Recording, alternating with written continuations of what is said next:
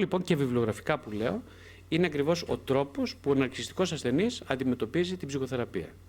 Δηλαδή έχει την ανάγκη περισσότερο, θα λέγαμε, να πετάξει τον οχετό ενός εαυτού που προβάλλει στο θεραπευτή, που φυσικά ήταν ένας εαυτός ταυτοποιημένος μέσα από τη μητέρα και τον πατέρα της, του, και αυτόν τον εαυτό έχει ανάγκη να ξεφορτώσει τη βαθιά επιθετικότητα, την οποία φοβάται και την οποία ντρέπεται ο ναρκισσιστής. Πολύ σημαντικό αυτό να το πούμε. Η ντροπή είναι βασικό στοιχείο του ναρκισσιστικού τραύματος. Άλλο ενοχή, άλλο ντροπή. Η ενοχή είναι όταν ενέχει κανείς μία αυτομορφή που έχει εσωτερικευτεί στα παιδικά χρόνια ως αδυναμία να ανταπεξέλθει σε κάποιο τύπου task, καθήκον, έργο. Αυτό είναι η ενοχή. Ναι. Και πολλά άλλα είδη ενοχής. Φυσικά τώρα μιλάμε για αυτό το συγκεκριμένο του ψυχικού τύπου ενοχή. Η ντροπή είναι κάτι πολύ πιο πυρηνικό. Έχει να κάνει περισσότερο όχι με το ότι εγώ δεν ανταπεξήλθα σε ένα κανόνα, σε ένα task, δεν το έφχαρα σε πέρας, αλλά περισσότερο με το ότι είναι αυτό που λέγαμε ότι στα μάτια της μάνας, σε ένα πολύ πρωταρχικό πρώιμο στάδιο της ανάπτυξης, είδε ότι είμαι τελείως απαξιωμένος ως ύπαρξη. Καταλάβατε? Είναι πιο πυρηνικό το θέμα της ντροπής. Όποιος νιώθει συνέχεια ντροπή και έτσι νιώθει αρκετά και συνεχώς ένας ναρκισσιστικός τύπος ανθρώπου, δεν μπορεί να... δεν αισθάνεται ένοχος. Δεν ενέχει την ευθύνη για τους άλλους. Προσέξτε. Είναι αδύνατον κάποιος να θεραπευτεί χωρίς ενοχή. Χρειάζεται η ενοχή. Για να μπορέσει... Η ενοχή αυτό σημαίνει που λέει η λέξη. Ενέχω κάποιο τύπου ευθύνη φαντασιωσική και ρεαλιστική για τις ελλείψεις μου απέναντι σε κάποιον άλλον. Αυτό δεν είναι? Άρα είναι με κάποιο τύπου ευθύνη η ενοχή. Είναι η ανάληψη ευθύνης. Προηγείται της ανάληψης ευθύνης και την προκαταβάλλει. Την προϋποθέτει τελικά. Οδηγούμαστε προς την ανάληψη ευθύνης. Είναι εχέγγυο η ενοχή. Οπότε ένας ένοχος, ένας ενοχοποιημένος που χρησιμοποιεί σαν μοχλό την ενοχή για να αντιπαρέλθει το τραύμα του, αυτός έχει πιθανότητες αίσθησης πολύ σοβαρές. Ένας άνθρωπος όμως που μόνο ντρέπεται, έχει λίγες πιθανότητες. Είναι κλεισμένο σε ένα κοβού, όπως εγώ με θυμάστε πως ήμουν στον τάφο για 2 χρόνια. Έτσι ακριβώς λοιπόν, είναι κλεισμένος σε ένα καβούκι, σαν τη χελώνα, και δεν βλέπει τίποτα. Δεν βλέπω κανέναν, δεν γνωρίζω τίποτα, δεν θέλω να μάθω εσάς, δεν θέλω να γνωρίσω, παιδιά, αυτό το λένε. Δεν με ενδιαφέρετε, δεν με αφοράτε. Δεν με αφορά κανένας εκτός από τι έχει το περιεχόμενο του κουβούκλιου που είμαι εγώ. Καταλαβαίνετε. Οι ναρκισσιστικές προσωπικότητες λοιπόν έχουν πολύ έντονη την αίσθηση της ντροπής. Ντρέπονται συνολικά και ακριβώς για να αντιπαρέλθουν αυτή τη συνολική ντροπή, τι κάνουνε? Λένε εγώ, μεγαλειώδης αυτός. Ο γαμάω και δέρνω της υπόθεσης. Ο ναρκισσιστής αυτό είναι, αυτή είναι η εικόνα. Δηλαδή, εγώ είμαι ο σπουδαίος, εγώ με το ένα, εγώ με το άλλο, μπλα. Και έτσι δημιουργεί μια εικόνα την οποία προσπαθεί να ενισχύσει από τα likes. Τώρα το λέμε και συμβολικά και ρεαλιστικά αυτό. Για να αισθανθεί ότι εγώ δεν είμαι τελικά αυτό, ρε παιδιά. Να ορίστε, το αποδεικνύεται. Βλέπετε, έχω πόσα likes, 3.000 likes, 100. Άρα δεν είμαι τελικά τόσο. Δεν πρέπει να ντρέπομαι τελικά. Ήταν λάθος η ντροπή που ένιωθα. Βέβαια δεν είναι λάθος η ντροπή, είναι πολύ σωστή. Γιατί θα δούμε τώρα στην πορεία ότι οι βασικοί μηχανισμοί άμυνας του ναρκισσιστικής προσωπικότητας είναι η εξειδανίκευση και η υποτίμηση. Πάντα συγκρίνομαι. Συγκρίνομαι συνεχώς με τους άλλους. Πάντα θέλω να μάθω, ήμουν καλύτερος από σένα. Πώς ήμουν στο σεξ? Και πες μου λίγο, στο σεξ πώς ήμουνα? Δεν με νοιάζει τώρα, εσύ ευχαριστήθηκες, ούτε που με νοιάζει. Καθόλου, καμία σχέση. Λοιπόν, πώς ήμουν, τα κατάφερα, η στήση καλή? Με τον Γιάννη πώς ήταν πριν? Ο προηγούμενος, δεν ήταν ο ηγούμενος και ο προηγούμενος. Ο Γιάννης, εγώ είμαι ηγούμενος. Ο προηγούμενος λοιπόν, πώς ήταν το σεξ? Τώρα άσε μας τώρα, αυτά θα μιλάμε, εντάξει, το ξεπεράσαμε. Όχι, όχι, θα μου πεις, εδώ. Οι γυναίκες πολύ το έχουν αυτό, το ξέρετε αυτό, εσείς το έχετε? Όχι. Εντάξει, εγώ ξέρω αρκετές που το έχουν αυτό. Αναρωτιούνται, επειδή ψάχνουν κινητά συνέχεια, ας πούμε. Ψάχνουν κινητά να δουν πώς ήταν, τι κάνει, τι σκέφτεται και όλα αυτά. Είχα μια συνέντευξη τώρα, πότε ήταν, στο YouTube, είδα μια συνέντευξη μια ηθοποιού. Τι έλεγε? Έλεγε τα κινητά, ναι, έλεγε. Λέει, συμβουλή μου, παιδιά, καθόλου κινητά. Λέει, μην ψάχνετε κινητά του άντρα, θα βρείτε σίγουρα κάτι. Και σας το λέω, ξέρετε, γιατί λέει περισσότερο. Ωραία συμβουλή, μου άρεσε πολύ καλή. Λέει, γιατί θα βρείτε κάτι και το κάτι που θα βρείτε δεν θα σημαίνει κατά ανάγκη ότι ο άνδρας σας απατάει, αλλά θα τροφοδοτηθεί αυτό η ιδέα της ναρκισσιστικής υποτίμησής σας και που δεν τελειώνει, δεν έχει πάτο αυτό το πράγμα. Και θα ψάχνετε και θα ρωτάς και θα σκέφτεσαι. Και βρήκες δηλαδή νήμα να πλέξεις για όλη τη ζωή. Πάει. Δεν χρειάζεται αυτό. Τσάμπα. Είστε καλά, περνάτε καλά, σας κάνει σεξ, είναι τέλος πάντων καλός μαζί σας κλπ. Λέει η κυρία. Γνωστή τέτοια. Αφήστε το κινητό ήσυχο. Περνάτε καλά. Δεν περνάτε. Άστο τώρα.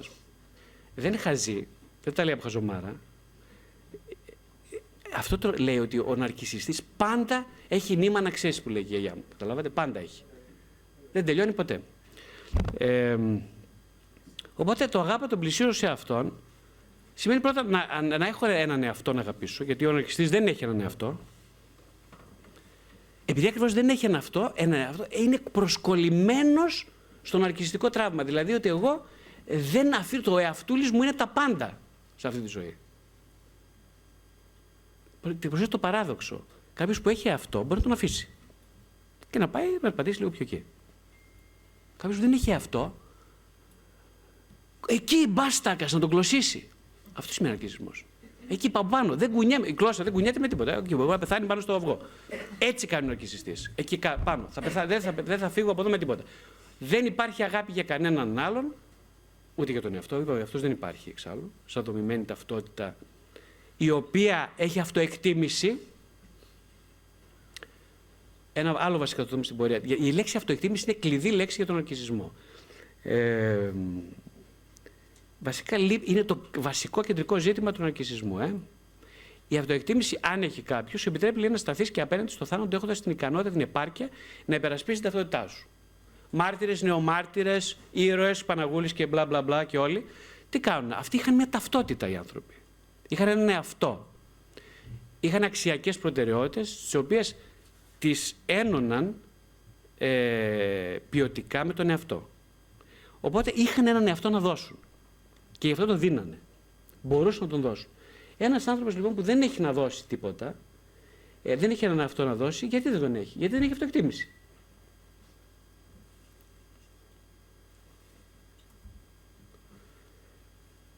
Ναι, ακριβώς και αυτός είναι αυτός ο ρατσιστής, ο μισαλόδοξος, που λέει συνέχεια δεν έχει θέση ο άλλος στη ζωή μου.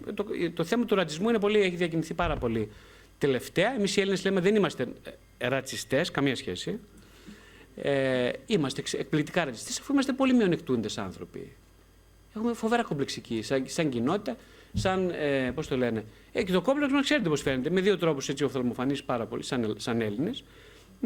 Είμαστε ακριβώς βαθιά ναρκισσιστικές προσωπικότητες, δομές. Είμαστε ναρκισσιστικές δομές, σαν συλλήβδινη, σαν κοινότητα, σαν έθνος. Και αυτό πώς φαίνεται, με δύο τρόπους. Ή όλοι ξένοι είναι. Για τον τελείες, όλοι ξένοι, εμείς είμαστε τα του καράμπελα που λέμε, του σύμπαντος, εμείς είμαστε, γι' αυτό δεν πρόκειται ποτέ να πεθάνουμε, η Ελλάδα ποτέ δεν πεθαίνει ως γνωστόν, καταλάβατε, αυτό είναι μπορεί να είναι σωστό, αλλά και ένας ναρκισσιστής ποτέ δεν πεθαίνει. Και ξέρετε γιατί δεν πεθαίνει, γιατί δεν έχει ζήσει. Οπότε, σωστά λέμε εμείς οι Έλληνες, δεν θα πεθάνουμε ποτέ. Υπό αυτή την έννοια, λοιπόν, ζούμε σε ένα ναρκισσιστικό εθνικό παραλήρημα. Πιστεύουμε, λοιπόν, είτε ότι είμαστε εξαιρετικά σημαντικοί και όλοι οι άλλοι να σήμανται, είτε ότι εμείς είμαστε πολύ ταπεινόφρονες, ασήμαντοι και οι ξένοι είναι καταπληκτικοί σε όλα τα επίπεδα. Στην πραγματικότητα λέμε ακριβώς το ίδιο πράγμα. Είναι αυτό το ναρκισσιστικό δίπολο που λέμε συνέχεια ότι δεν υπάρχει σωτηρία για μας. Και στις δύο περιπτώσεις. Όποιος ακούσετε να λέει σε εσάς ότι είμαι πολύ σπουδαίος και όλοι οι άλλοι είναι για τον Κιάδα, να ξέρετε ότι έχει ναρκισσιστικού τύπου προσλαμβάνουσες και λίγο μακριά. Όχι και πολύ κοντά. Είναι κολλητικό.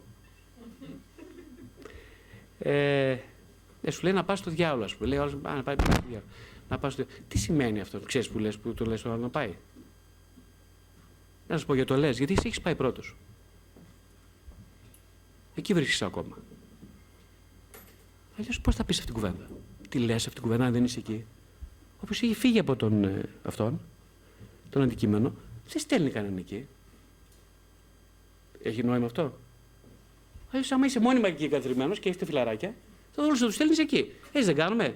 Βοηθάει ένας τον άλλο. Οι φίλοι βοηθιούμε μεταξύ μας.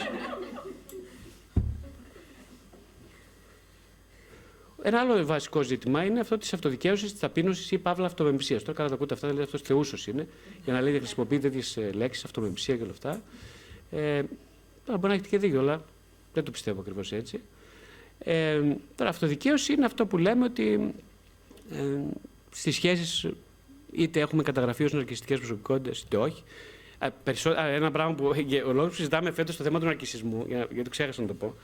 Είναι γιατί μιλάμε για το χώρο της σκιάς. Σωστά. Τι σημαίνει χώρος της σκιάς? Σημαίνει ένας χώρος, στον οποίο, ή αλλιώς σκιάδας, στο οποίο αναποθέτουμε όλα τα ανεπιθύμητα μας χαρακτηριστικά. Αυτό είναι ο χώρος της σκιάς, κατά Γιουνγκ. Βέβαια, ο Γιουνγκ διαφέρει ως προς τον Φρόυντ σε σχέση με αυτό, γιατί ο Φρόυντ πίστευε ότι το χώρος των ανεπιθύμητων παρορμήσεων είναι ο χώρος της σκιάς. Ο Γιουνγκ το έφυγε από αυτό και είπε πολύ σωστά, κατά τη γνώμη μου, ότι δεν είναι ο χώρος των επιθύμητων παρεμβήσεων ο χώρος της σκιάς. Στον χώρος της σκιάς, μάλλον, ανήκουν πάρα πολλές βαθιά επιθυμητές πλευρές, οι οποίες όμως δεν μπορούν να ενσωματωθούν από ένα δύναμο εγώ. Αυτή είναι η θεωρία, αυτή είναι η γιουγκιανή προτροπή, παύλα θεωρητική κατεύθυνση, και έχει πάρα πολύ δίκιο, γιατί αποδεικνύεται αυτό που σας έλεγα για τη Γεωργία, ότι την αγαπώ γιατί έχει δύναμη. Η Γεωργία, αν του το πεις αυτό, θα πει. Εγώ το λέω αυτό, με κοιτάει και λέει. Δεν πάει καλά αυτός. Προχθές με έναν θεραπευόμενό μου, το βλέπω μέσω Skype αυτόν. Λοιπόν, μου είπε ότι μίλησε μετά. Έχει πολλά σοβαρά θέματα, βέβαια, πάρα πολλά σοβαρά. Μου είπε ότι λοιπόν μίλησε για πρώτη φορά με τη μητέρα του. Είναι 40 χρονών, μένει στο σπίτι με τη μαμά. Ως γνωστό, αυτός σας είναι πολύ οικείο, δεν είναι κάτι παράξενο που λέω, το ξέρω. Μπορεί και εσείς να μένετε. Οπότε μένει στο σπίτι με τη μαμά, είναι 40-45, συγγνώμη, μένει με τη μαμά και λοιπά, έχει τη δουλειά του, όλα καλά και λοιπά, αλλά εκεί, μπάστακας, Τώρα ξεκίνησε θεραπεία μέσω Skype. Ωραία. Λοιπόν, και είναι πάρα πολύ έξυπνος, ιδιαίτερα ευφύης, και του έχω πει κατά καιρός, φυσικά, όπως καταλαβαίνετε, αυτή η δουλειά μας είναι. Λέω, ρε παιδάκι μου, ξέρεις ποια είναι η μητέρα σου, ο πατέρας σου? Έχεις συναισθήματα για αυτούς, τα έχεις πει ποτέ? Μιλήσατε γι' αυτά? Όχι, λέει, μαμά, δεν μιλάει ποτέ για συναισθήματα. Η μαμά. Ο μπαμπάς, ο μπαμπάς, γεια σας. Οι δυο τους μιλάνε, γεια σας. Τίποτα. Δεν καταλαβαίνεις ότι αυτό έχει άμεσα σε σχέση με το ότι παίρνεις φάρμακα. Δεν το καταλαβαίνεις, είσαι πολύ έξυπνος, δεν το καταλαβαίνεις. Μου λένε ναι, το καταλαβαίνω και το έχω σκεφτεί και εγώ πολλές φορές, αλλά δεν ξέρω πώς θα το κάνω, να μιλήσω. Λέω, σε μένα πώς τα λες τόσο ωραία? Λες καταπληκτικά, δηλαδή, εγώ σου βγάζω το καπέλο. Γιατί είδε μια κουβέντα. Και μου λέει στο προχθεσινό ραντεβού ότι λέει, τα άνοιξα το θέμα για τη μαμά και μάλιστα είπα, μαμά, γιατί παντρεύτηκες τον μπαμπά? Γιατί? Τώρα μιλάμε, απίστευτο αυτό, μιλάμε για ντάν πολλά, Έφυγε. Έχει σημασία αυτό, σας λέω. Και η μαμά λέει, άρχισε να κλαίει. Κλάμα, να μην μπορώ να τη συνεφέρω. Οπότε λέει, πραγματικά αισθάνομαι φοβερά ένοχος για αυτό που έκανα. Είπα κάτι που δεν έπρεπε. Ακούτε? Είπα κάτι που δεν έπρεπε. Ήταν πολύ λάθος αυτό που έκανα. Πραγματικά συγγνώμη. Και εγώ ως τρελός του λέω φυσικά, γεια σου αγάπη μου, του λέω, γεια σου αγόρι μου, συγχαρητήρια, μπράβο, μπράβο, μπράβο, μπράβο. Με κοιτούσε έτσι. Σαν να λέει, Γρηγόρη, ξέρεις τι πιστεύω για σένα? Δεν πας καλά, είσαι τρελός. Πραγματικά στο λέω, μου λέει, ειλικρινά, δεν πας καλά. Πήγαινε, λέει, να το δεις. Το εννοούσε όμως, γελάτε τώρα, αυτός το εννοούσε, δεν πάω καλά. Δεν καταλάβαινε τι έλεγα. Εγώ το εννοούσε, δεν λέω ψέματα. Δεν λέω ψέματα. Σε ίδια πράγματα δεν λέω ψέματα. Τα εννοούσα, του λέω, λοιπόν, είμαι πολύ χαρούμενος για σένα. Πρώτη φορά είμαι τόσο χαρούμενος για σένα. Τόσο καιρό σε βλέπω, συγχαρητήρια κλπ. Και παιδιά, αρχίζει από τότε να μου λέει συνέχεια, να αποδομεί όλο αυτό το δικό μου ενθουσιασμό και ακριβώς να μου δείχνει ότι όχι, και είσαι τελείως λάθος η διάγνωσή σου, είμαι χάλια, είναι ό,τι χειρότερο έχω κάνει στη ζωή μου και νομίζω ότι δεν ξέρω αν είχε αυτοκτονικές τάσεις. Έχει. Και νομίζω, λέει, ότι δεν είμαι καθόλου καλά και πρέπει να ζητήσω συγγνώμη. Εγώ φυσικά, όπως καταλαβαίνετε, Τον έκανα για ακόμη μια φορά φοινικιά, του είπα ότι είμαι τρελός, αλλά άκου τη δική μου τρέλα, γιατί μπορεί να σου ωφελήσει και θα τα πούμε στην επόμενη συνεδρία. Καταλαβαίνετε μια αναρκιστική συμπεριφορά του, καταλαβαίνετε τι έγινε τώρα. Αυτός ο άνθρωπος του είπε ακριβώς αυτό που ο ίδιος έκανε. Δηλαδή του φωτογράφησα σαν εικόνα, σαν του καθρέφτησα, μια πράξη αναβάθμισης της σχέσης του με τη μητέρα του. Του είπα φυσικά και το λέω και σε εσάς ότι είναι εξαιρετικά φυσιολογικό να θέλει κανείς ένας γιος να μάθει ποια είναι η μητέρα του. Ναι, και 45, γιατί όχι. Η μαμά μου λέει είναι 80, θα την καταστρέψω. Λέω, φρέγγι, καταστρέψει τον εαυτό της από τα 20, με σοβαρολογίες. Τώρα θα καταστραφεί. Της δίνεις μια ευκαιρία να κλάψει επιτέλους. Να κλάψει. Πρέπει να σε κάνει εικόνισμα για αυτόν τον λόγο. Να κλάψει. Δεν κλαίει, δεν μπορεί να κλάψει, δεν είναι σε επαφή με καθόλου με συναισθήματα. Εσύ, αγόρι μου, εσύ τώρα πρέπει να σου κάνει εικόνισμα η μάνα σου για αυτό που έκανες. Και εμένα εικόνισμα. Το θεραπευτή σου. Ναι. Ναι, γιατί εγώ τα λέμε τα σίκα, ναι. Εμένα να κάνει και σε αρμάζει, να μας βάλει εικονίσματα, να μας προσκυνάει. Εμάς τους δύο, ναι. Γιατί έκλαψε, ένας άνθρωπος πεθαμένος είναι και κλαίει. Ναι. Της ανακοίνησης βέβαια πολύ βαθιά αποθήσεις, πολύ βαθιές. Σωστά. Ναι, αλλά αυτός ο άνθρωπος πρέπει να κλάψει. Είπαμε η Γεωργία που κλαίει κάθε μήνα 32 φορές. Γιατί? Είναι το χάπι της. Πρέπει να κλάψει, πρέπει να βγει αυτό το υλικό. Και η μαμά σου λέει, τίποτα, ανένδοτος. Είμαι καταστροφέας της ζωής της μάνας μου. Για ακόμη μια φορά. Αυτό, παιδιά, είναι μια μορφή αυτοδικαίωσης, λοιπόν. Εκείνη την ώρα εγώ προσπαθώ να αποδομήσω με βάση ένα καθρέφτισμα πολύ ζωντανό, μια απαξίωση της προσωπικής του ζωής μέσα από την προσπάθειά του να επικοινωνήσει με τη μάνα του με πάρα πολύ υγιές τρόπο για ένα παιδί και για έναν ενήλικο 45 χρονών.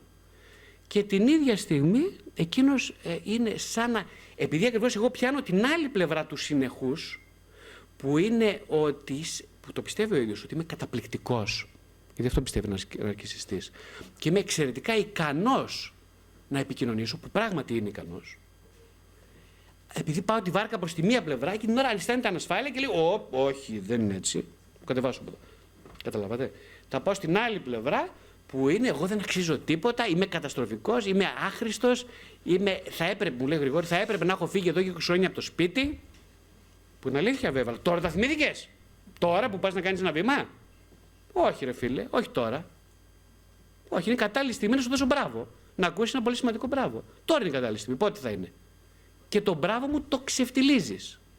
Δεν το αντέχεις. Δεν είναι θέμα ταπείνωσης. Ταπείνωση είναι ακριβώς το αντίθετο. Ένας ναρκισσιστής δεν μπορεί ποτέ να είναι πραγματικά ταπεινός. Για να είσαι ταπεινός πρέπει να είσαι σε θέση να πιστεύεις, να έχεις μια ρεαλιστική άποψη του εαυτού. Να μπορείς να λες δηλαδή ότι εκεί τα καταφέρνω πάρα πολύ καλά, εδώ δεν τα καταφέρνω καλά καθόλου, εδώ τα καταφέρνω μέτρια. Αυτός ο άνθρωπος μπορεί να γίνει ταπεινός. Ο συγκεκριμένος άνθρωπος δεν έχει τα φόντα, δεν μπορεί. Είναι ψυχικά ανάπηρος για να είναι ταπεινός, καταλάβατε. Οπότε αυτοί που λέει τις παπαρολογίες να γίνει ταπείνος και ταπείνος και ταπείνος, δεν ξέρουν τι λένε. Δεν ξέρουν τι λένε. Να μην πω ονόματα. Η ταπείνωση είναι κάτι που προϋποθέτει μια βασική, πυλώνες ψυχικής υγείας βασικούς. Δεν μπορεί να το κάνει οποιοδήποτε αυτό το πράγμα. Και το ίδιο και η αγαπητική ικανότητα. Δεν μπορεί ο καθένας να αγαπήσει. Όχι. Σας είπα πριν, το ξέρετε κι εσείς, ζούμε σε ένα ναρκισσιστικό κλειό ανθρώπων.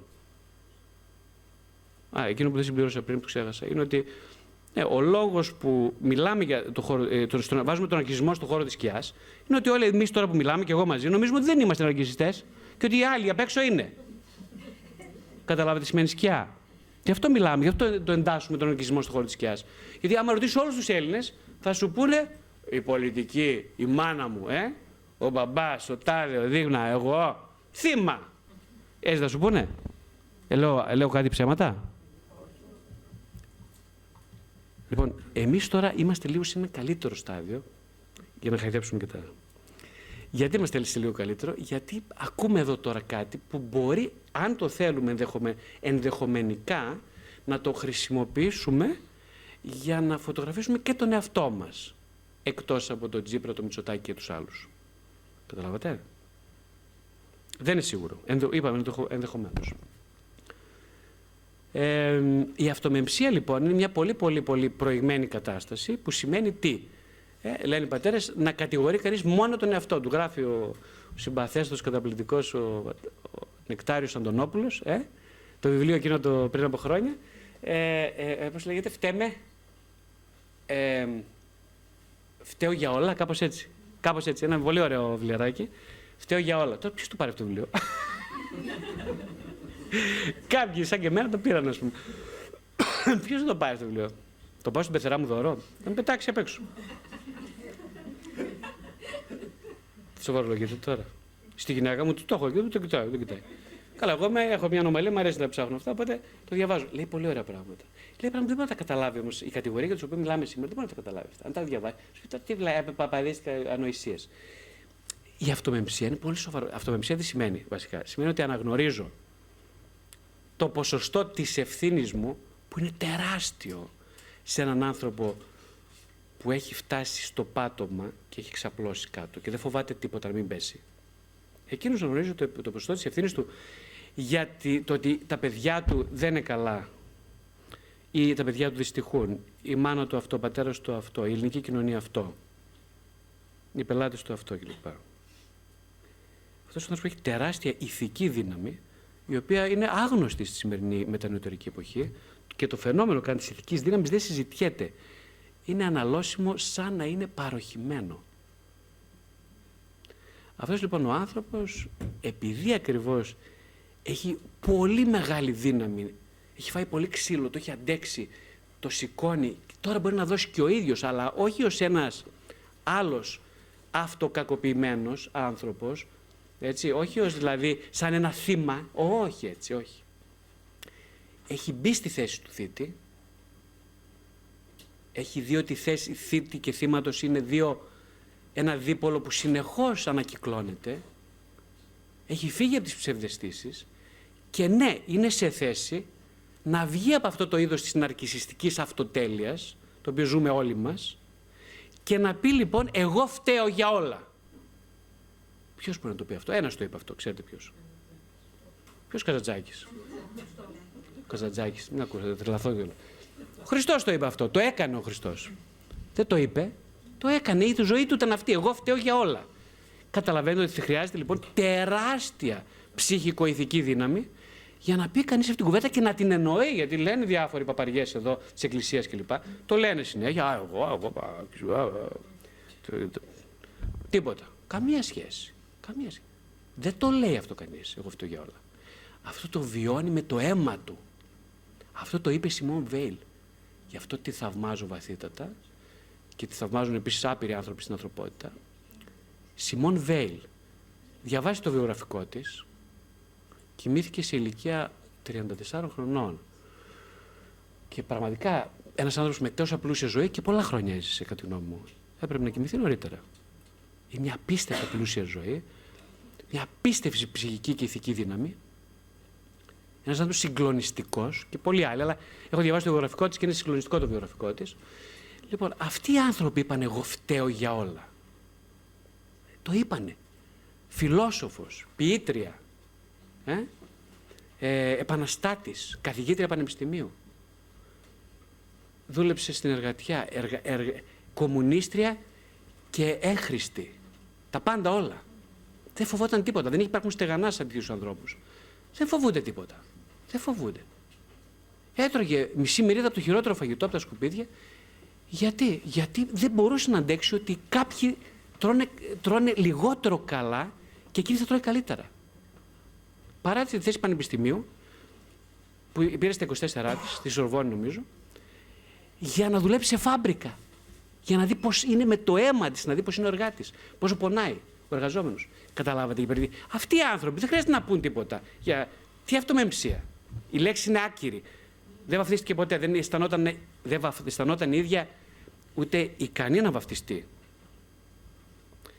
Οπότε όταν μιλάμε για αυτομεμψία, μιλάμε για μια δυνατότητα να δω βαθιά μέσα μου ποιος είμαι. Ακριβώς την αντίθετη, στον αντίθετο άκρο στους συνεχούς, είναι ο ναρκισσιστής. Ακριβώς. Και τι κάνει ο ναρκισσιστής, το ξέρετε στις προσωπικές τους σχέσεις με τη γυναίκα του, με τον άντρα του, τραβάει συνεχώς το σκηνή. Τραβάει το σκηνή γιατί, για να δικαιωθεί. Το μόνιμο αίτημα του εκείνου που τον ενδιαφέρει είναι ποιος έχει δίκιο. Ποιος έχει δίκιο. Ποιος έχει δίκιο. Πες μου, σε παρακαλώ, πες μου. Λοιπόν, Γρηγόρη, πες μου, ποιος έχει από τους δύο δίκιο. Εγώ ή ο άντρας μου. Αυτό είναι το μόνιμο που έρχονται στα, οι άνθρωποι με πολύ έντονα νοικιστικά στοιχεία. Τους ενδιαφέρει μόνο ποιος έχει δίκιο. Να δικαιωθούν. Δεν τους ενδιαφέρει καθόλου, μα καθόλου να βελτιωθούν. Τους ενδιαφέρει τελειοθυρία, δηλαδή να γίνω τέλειος. Γι' αυτό έρχομαι σε ψυχοθεραπεία. Λες και αυτός είναι ο στόχος. Γι' αυτό μπορεί να κάνει ψυχοθεραπεία, να γίνει τέλειος. Δηλαδή να γίνω τόσο τέλειος που να έχω πάντα δίκιο. Και ποτέ κανένας να μην με αγγίξει το νοικιστικό του τραύμα, να μην πει ποτέ κανένας ότι όχι, ρε Γρηγόρη, δεν έχεις δίκιο. Όχι, όχι. Και να καθίσω λίγο σε αυτό, χωρίς να αντιδράσω με θυμό ή με αυτοαπαξίωση ή με επιθετικότητα. Ναι, η ανάληψη ευθύνης είναι πάρα πολύ σημαντικό διαφορογνωστικό κριτήριο του ναρκισσισμού. Ό,τι κάνεις ή δεν κάνεις, έχεις οπωσδήποτε επίπτωση στον άλλον. Αυτό δεν μπορεί να το κατανοήσει ένας ναρκισσιστής. Ό,τι κάνω ή δεν κάνω, έχει πάντα επίπτωση σε κάποιους άλλους. Όχι. Έτσι, δεν μπορεί. Δηλαδή μου λέει ο άλλος, εγώ ρε ψυχοθεραπευτή, πρέπει να τα καταπίνω όλα. Ακούστε το ερώτημα. Το ξέρετε αυτό, είναι πολύ γνωστό ερώτημα. Το έχετε κάνει κι εσείς πολλές φορές. Δεν χρειάζεται να καταπίνω όλα. Και εγώ του λέω, άλλο καταπίνω φίλε μου και άλλο παραβλέπω. Άλλο συναισθάνομαι τον άλλον και άλλο αυτοαπαξιώνομαι. Ποιος είναι αυτός που μπορεί να συναισθάνεται, να σας πω εγώ, το έχετε σκεφτεί σίγουρα. Είναι αυτός που έχει, έχει κάνει το μεγάλο δώρο στον εαυτό του να δώσει χώρο στη σκιά του. Αυτός που είναι ευρύχωρος. Αυτός μπορεί να συναισθάνεται. Το λέει και η λέξη. Συναισθάνομαι. Δηλαδή τι, μπορώ να αισθάνομαι μαζί σου αυτό που αισθάνεσαι εσύ. Αυτό σημαίνει συνέστηση. Δεν είναι απλό. Αυτό σημαίνει για λίγη ώρα, για κλάσμα δευτερολέπτου, χρειάζεται να φύγω από εδώ που είμαι και να πάω εκεί απέναντι. Αυτό θέλει ευρυχωρία. Καταλάβατε γιατί. Όχι να είμαι χοντρός κατά ανάγκη. Έτσι, να μπορώ να περπατήσω από εδώ εκεί. Θέλει μια ευρυχωρία. Ποιος είναι ευρύχωρος? Αυτό που έχεις χώρο δώσει τη σκιά. Αν εγώ δηλαδή βρίζω εσένα συνέχεια και σου λέω είτε είσαι σύζυγός μου, είτε είσαι φίλος μου, είτε είσαι θεραπευτής μου. Γιατί, ας πούμε, είτε η μητέρα μου. Αυτές έχουν φάει τρελή, ας πούμε. Κακομοίρες. Λοιπόν, κακομοίρες με την έννοια ότι. Για να μην παρεξηγηθώ, έτσι. Κακομοίρες έχουν κάνει ως μητέρα, καταλάβατε. Είσαι σαν να πούμε, είσαι ο Φιντελ Κάστρο, ρε παιδί μου. Βέβαια, θα σε βαράνε στο κεφάλι. Δεν. Αφού πάρεις την εξουσία των πάντων, θα φας το ξύλο των πάντων. Έτσι δεν είναι. Αυτή που θέλεις την εξουσία, ναι. Αυτό έχει η μητέρα. Σαν να έχει τυπική εικόνα, είναι τα πάντα. Είναι το σύμβολο του παντός. Εμπιστητού. Άρα, ποιος θα φάει ξύλο, αυτός. Πώς τρώει ο Θεός, πώς τρώει η μαμά, πώς τρώει ο μπαμπάς, οι Θεοί. Την καημένη λέω με την έννοια ότι είναι άδικο αυτό. Με ποια έννοια? Ότι δεν ανήκει η κατακραυγή μας, ο θυμός μας, η επιθετικότητάς μας στο πρόσωπο της φυσικής μητέρας. Εμείς τα βάζαμε την αρχιτυπική εικόνα που δεν μας τα έκανε καλά στη ζωή, δεν μας τα έφερε. Καταλάβατε. Δεν τα έχουμε με την καημένη τη Μαρίκα, την Κωνσταντίνα και της Μαρούλα, που είναι η μαμά μας, δεν τα έχουμε με αυτήν. Δεν έχουμε τίποτα να χωρίσουμε. Άνθρωποι και εκείνοι, άνθρωποι και εμείς. Έχουμε θυμό, αλλά δεν είναι για το φυσικό πρόσωπο. Έχει τεράστια σημασία αυτό. Οπότε, ναι, εγώ έχω δώσει χώρο στη σκιά μου, την έχω ψάξει αυτογνωστικά, ψυχοθεραπευτικά. Δεν είναι καθόλου, είναι πολύ αιματηρό αυτό. Δεν είναι τόσο απλό να δώσει κανείς χώρο στη σκιά του. Έτσι, ερχόμαστε εδώ και ακόμα ομιλίες, αλλά. Το να μείνει κανείς στο γραφείο του ψυχοθεραπευτή και να μείνει εκεί. Και να χτυπιέται από τις αυτοκατηγορητικές του φωνές και να έχετε αντιμέτωπος με όλες τη διακύμαση ιδεών μεγαλείου και αυτοκαταστροφής. Δεν είναι τόσο εύκολο όσο φαίνεται. Το να συναντήσεις λοιπόν φιγούρες στον χώρο της σκιάς είναι προαπαιτούμενο για να ανοίξεις, τελικά για να αγαπήσεις. Αγαπάει αυτός που έχει χώρο. Ο ναρκισσιστής δεν έχει καθόλου χώρο. Δεν του μείνει χώρος, τίποτα, μηδέν. Ένα επί ένα το δωμάτιο. Δεν χωράει κανένας. Ο καημένος παντρεύεται και αυτός τι να κάνει. Παντρεύεται, κάνει παιδιά, σε ένα επί ένα μένει. Όλοι αυτοί μένουν, καταλαβαίνετε. Πού να μείνεις τώρα, δεν χωράς. Διεύρυνση χρειάζεται. Οπότε, ό,τι χωράει και η σκιά που βλέπω πάνω στον άλλον. Αν εγώ χωρέσω τη σκιά μου λοιπόν και κλάψω για αυτήν, αλλά την ενσωματώσω σε αυτό που λέμε συνειδητή ταυτότητα, τότε τι κάνω? Τότε βλέπω τον αμαρτωλό απέναντί μου και τον παίρνω μια αγκαλίτσα. Γιατί? Γιατί όπως λέει και η Φρασουάντολ το πάρα πολύ σωστά, εξαιρετικά, την αγαπάω και θαυμάζω πάρα πολύ. Λέει λοιπόν κάτι πολύ εξαιρετικό, ότι στην παραβολή του Σαμαρίτη, του καλού Σαμαρίτη, σωστά, ναι. Στην παραβολή του καλού Σαμαρίτη, ποιος είναι ο πλησίον, λέει. Και λέει ο πλησίον είναι αυτός που, τώρα με μια ψυχαναλυτική γλώσσα, είναι αυτός που ενσαρκώνει ένα πολύ θετικό αυτοαντικείμενο. Κατά τη γλώσσα του Κόχουτ, γλώσσα μεγάλου ψυχαναλυτή. Δηλαδή ένα αντικείμενο που μπορεί να στηρίξει και να τροφοδοτήσει τον εαυτό σε μια στιγμή πολύ μεγάλης δυσβάστακτης εσωτερικής δυσκολίας. Όποιος ενσαρκώνει λοιπόν αυτή τη μορφή, είτε λέγεται πατέρας, είτε μητέρα, είτε φίλος, είτε ψυχοθεραπευτής, είτε σύζυγος, σύντροφος. Αυτός λοιπόν είναι ένα θετικό εαυτό αντικείμενο και εγώ του χρωστάω. Δεν χρωστάω, λένε χρωστάω ας πούμε σε κάποιον, χρωστάω στα παιδιά μου. Συγγνώμη, ναι, τα παιδιά μου μου χρωστάνε, επειδή εγώ τους πρόσφερα πολλά. Λάθος, δεν σου χρωστάνε. Τα παιδιά σου, αν εσύ ήσουν καλό εαυτό αντικείμενο στα παιδιά σου, ξέρεις πώς οφείλουν να στο ξεπληρώσουν τα παιδιά σου. Όχι με το να σε γυροκομίσουν, όπως νομίζεις. Όχι. Δεν είναι αυτό ανταμοιβή, αν είσαι συνειδητός άνθρωπος. Είναι να φτιάξεις παιδιά που θα φτιάξουν δικά τους παιδιά, ή θα θελήσουν να φτιάξουν τέλος πάντων, και θα δώσουν την αγάπη του εαυτό αντικειμένου στα δικά τους παιδιά, γινόμενοι οι ίδιοι καλά εαυτό αντικείμενα. Οπότε, ναι, έτσι θα δείξουν την ευγνωμοσύνη τους. Αυτός είναι ο πλησίον.